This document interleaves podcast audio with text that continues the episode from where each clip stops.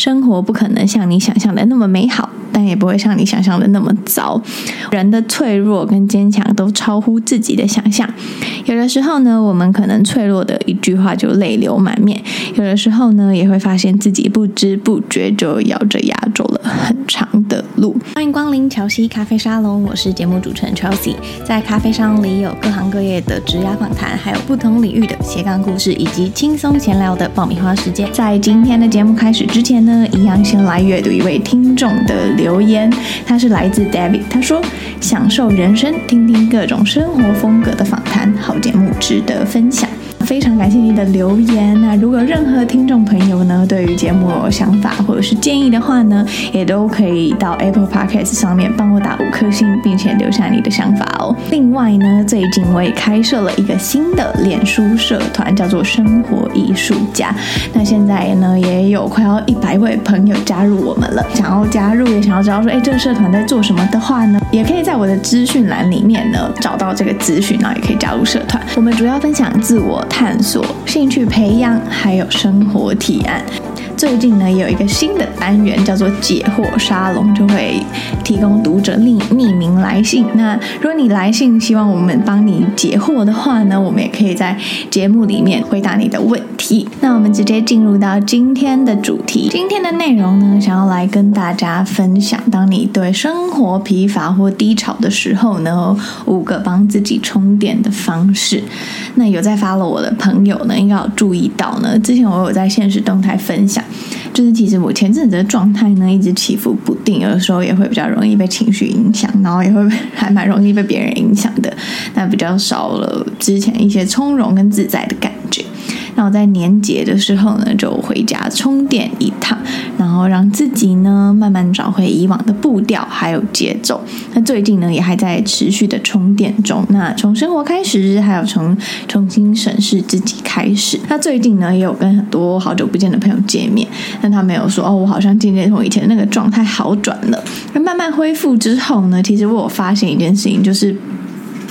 自我疗愈是一条很长的路，那有的时候呢，我们只能自己缓缓走过，才能理解其中的滋味。那之后的音频呢，也会有更多关于我的分享，然后还有一些我的人生体验啊，或者是我在这些体验里面我学到的事情，又或者是呢，我如何面对各种关系，如何觉察自己的情绪。那也欢迎呢，分享给身边的朋友。我们在生活中呢，一定会有觉得很低潮的时候，那我自己也是嘛。有的时候金钱症候群啊，也会莫名的低潮。那我觉得这一切都是很正常的，毕竟有高峰，那也会有低谷。那在这一集的音频中呢，想要跟大家分享呢，我从以前然后摸索到现在，可以让我心情缓和下来的方式。然后还有五种方式，然后提供给你参考，希望对你有帮助。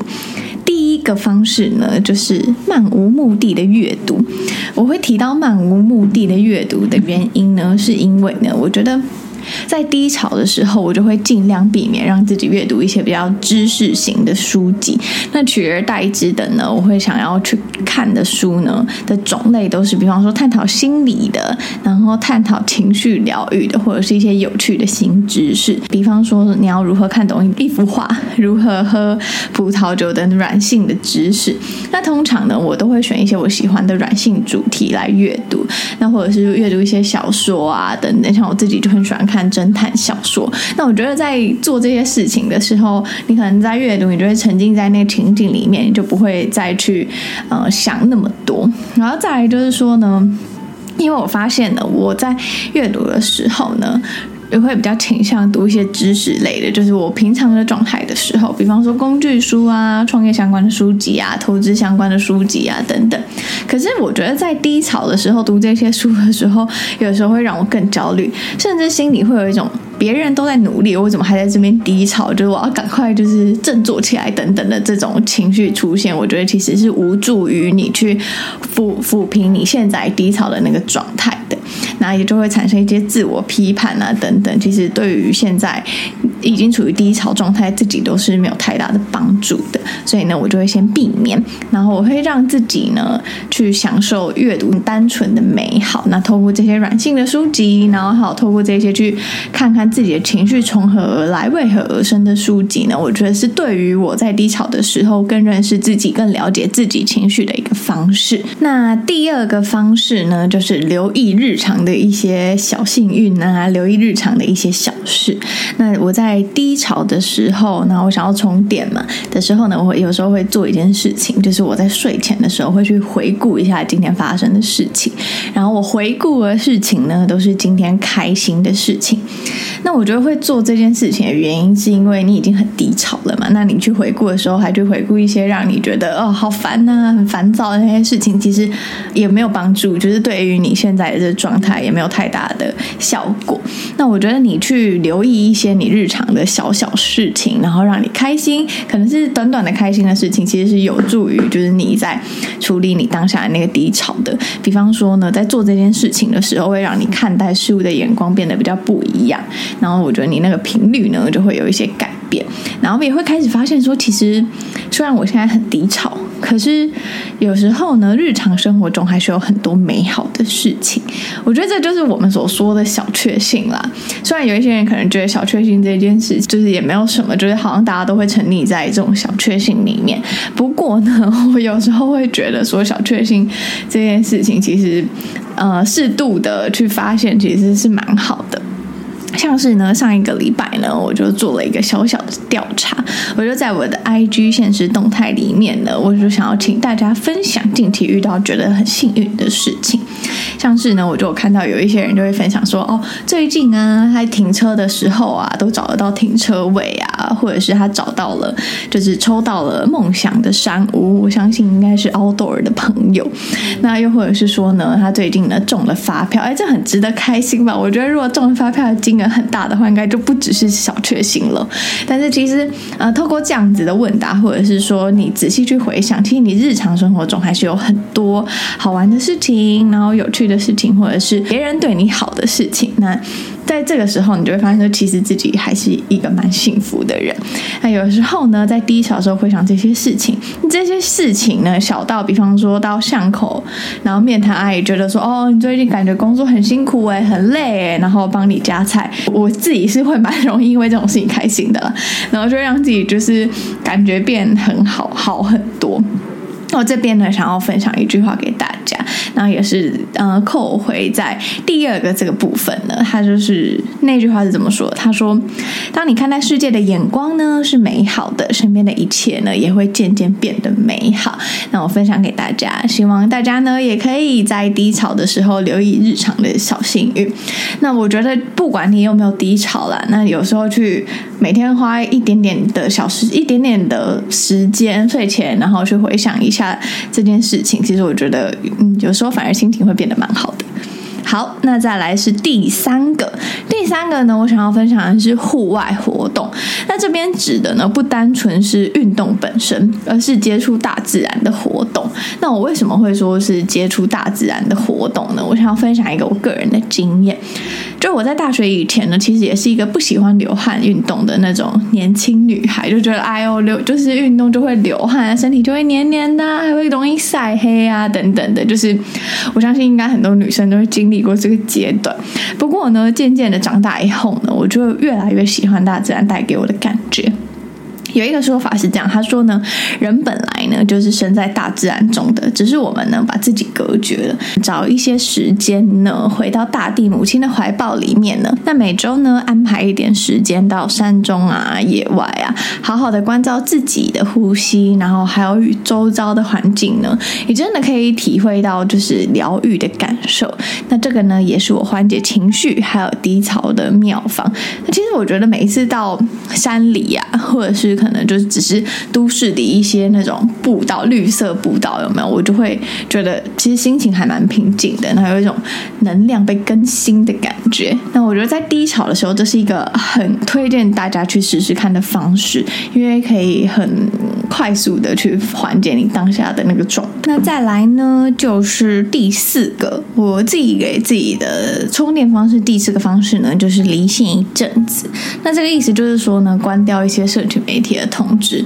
那因为我在觉得低潮的时候呢，我会让自己远离社群一下。那同时呢，也会在社群软体上面呢设一些闹钟，像是你嗯、我不知道大家知不知道，Instagram 上面呢是可以设，就是去限制你的使用时间。比方说我我可能设定三十分钟，那我当我用满三十分钟的时候呢，它就会跳出来提醒我说：“哎，你已经用满三十分钟了哦。”比较不会一直就是沉溺在那个呃环境里面。因为我觉得呢，把就是远离一下社群媒体的好处在于说呢，我们当人呢在焦虑啊或者是低潮的状态的时候呢，在接收过多的资讯，对于你现在的状态是没有太大的帮助的。那有可能带来一些更焦虑的状态，就会看到说好像别人都很开心啊，为什么大家好像人生都很成功，每一个人都是人生胜利组啊，都过自己喜欢的生活等等的。那我就会觉得说，好像会让你自己的自我否定感越来越深，那可能也会更加的焦虑，那也可能会陷入更低潮的状态。所以呢，我给大家的第四个方式呢，就叫做给自己一点时间离线一下吧。其实呢，会发现就算没有了社群媒体呢，这个世界，然后还有你的生活呢，也都是照常在运转的。那偶尔呢，离线一下下呢，或许呢，可以更留意真实生活中的一些美好事物，也就回扣到我们刚刚提到留意日常的一些小幸运。那你有没有发现说，其实？我们在日常生活中呢，我们做每一件事情都是会一直划手机嘛。我们在做节目也在划手机，我们在吃饭也在划手机。那我们在做很多很多事情的时候呢，都是可能都是在划手机。有时候就会忽略说周遭发生了什么事情。那我觉得离线一阵子呢，有助于你去缓解你的焦虑还有低潮的状态。那最后一个呢，也就是第五个，我想要分享给大家的，就是好好吃饭跟睡觉。这个可能听起来还蛮老生常谈的，也不知道为什么要分享这个。那我想要解释给大家听一下，因为。我一直觉得说呢，可以好好的吃饭跟睡觉是人生中非常幸福的事情。虽然这件事情可能听起来很简单，可是呢，在现在这个文明社会中呢，失眠应该是非常常见的，算是文明症状吧。有的时候我自己压力大的时候也会容易失眠。那我最近呢，就试着喝一些助眠的茶，然后发现对我来说，哎，好像还蛮有帮助的。那我觉得呢，当我们人呢、在疲乏或者是低潮的时候呢，一个最简单、最直觉的充电方式呢，就是好好的调整自己的作息。那我们不要报复性的熬夜，然后跟晚起。那么这时候呢，让我想到，其实我前阵子低潮期的时候啊，我每天就是大概 三更半夜才睡，然后会让自己越睡越累，然后也会觉得说，每天隔天就是睡到中午，然后对，睡到中午。起床自己非常的不满意，然后就产生这样的负面循环。所以，当我觉得当你在处于一个比较不好的状态的时候呢，试着去调整一下自己的作息，其实是有一些帮助的。另外呢，就是好好吃饭的重要性。为什么好好吃饭这件事情很重要呢？因为呢，我觉得这对我来说是一种补充能量的方式，然后也是一种强迫自己专注于当下的瞬间。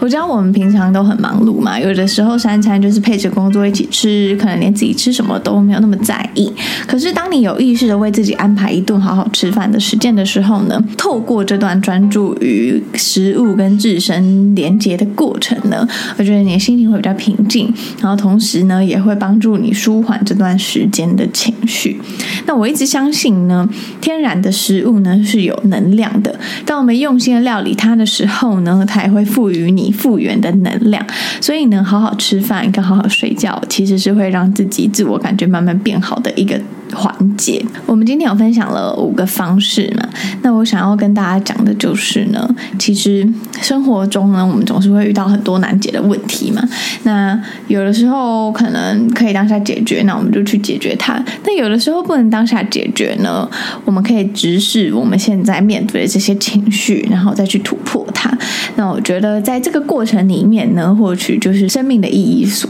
在。那在今天音频的最后呢，我想要送给大家一段话，他是这么说的，然后是莫泊桑在书中写到的：他说呢，生活不可能像你想象的那么美好，但也不会像你想象的那么糟。我觉得人的脆弱跟坚强都超乎自己的想象。有的时候呢，我们可能脆弱的一句话就泪流满面；有的时候呢，也会发现自己不知不觉就咬着牙走了很长的路。大学的时候呢，我看到这句话的时候呢，可能领会了二十趴，但现在再看呢，或许就已经领会了五十趴了。那今天提供大家这几个小方法，希望可以协助你缓解低潮跟焦虑。那最后呢，再跟大家讲一下，就是不要忘记加入我们的脸书社团，在里面会分享一些生活体验、兴趣养成跟自我探索相关的内容。那欢迎加入，然后也可以追踪我们的 Instagram 下班后的创意指南，潮汐咖啡沙龙，我们下周见喽，拜拜。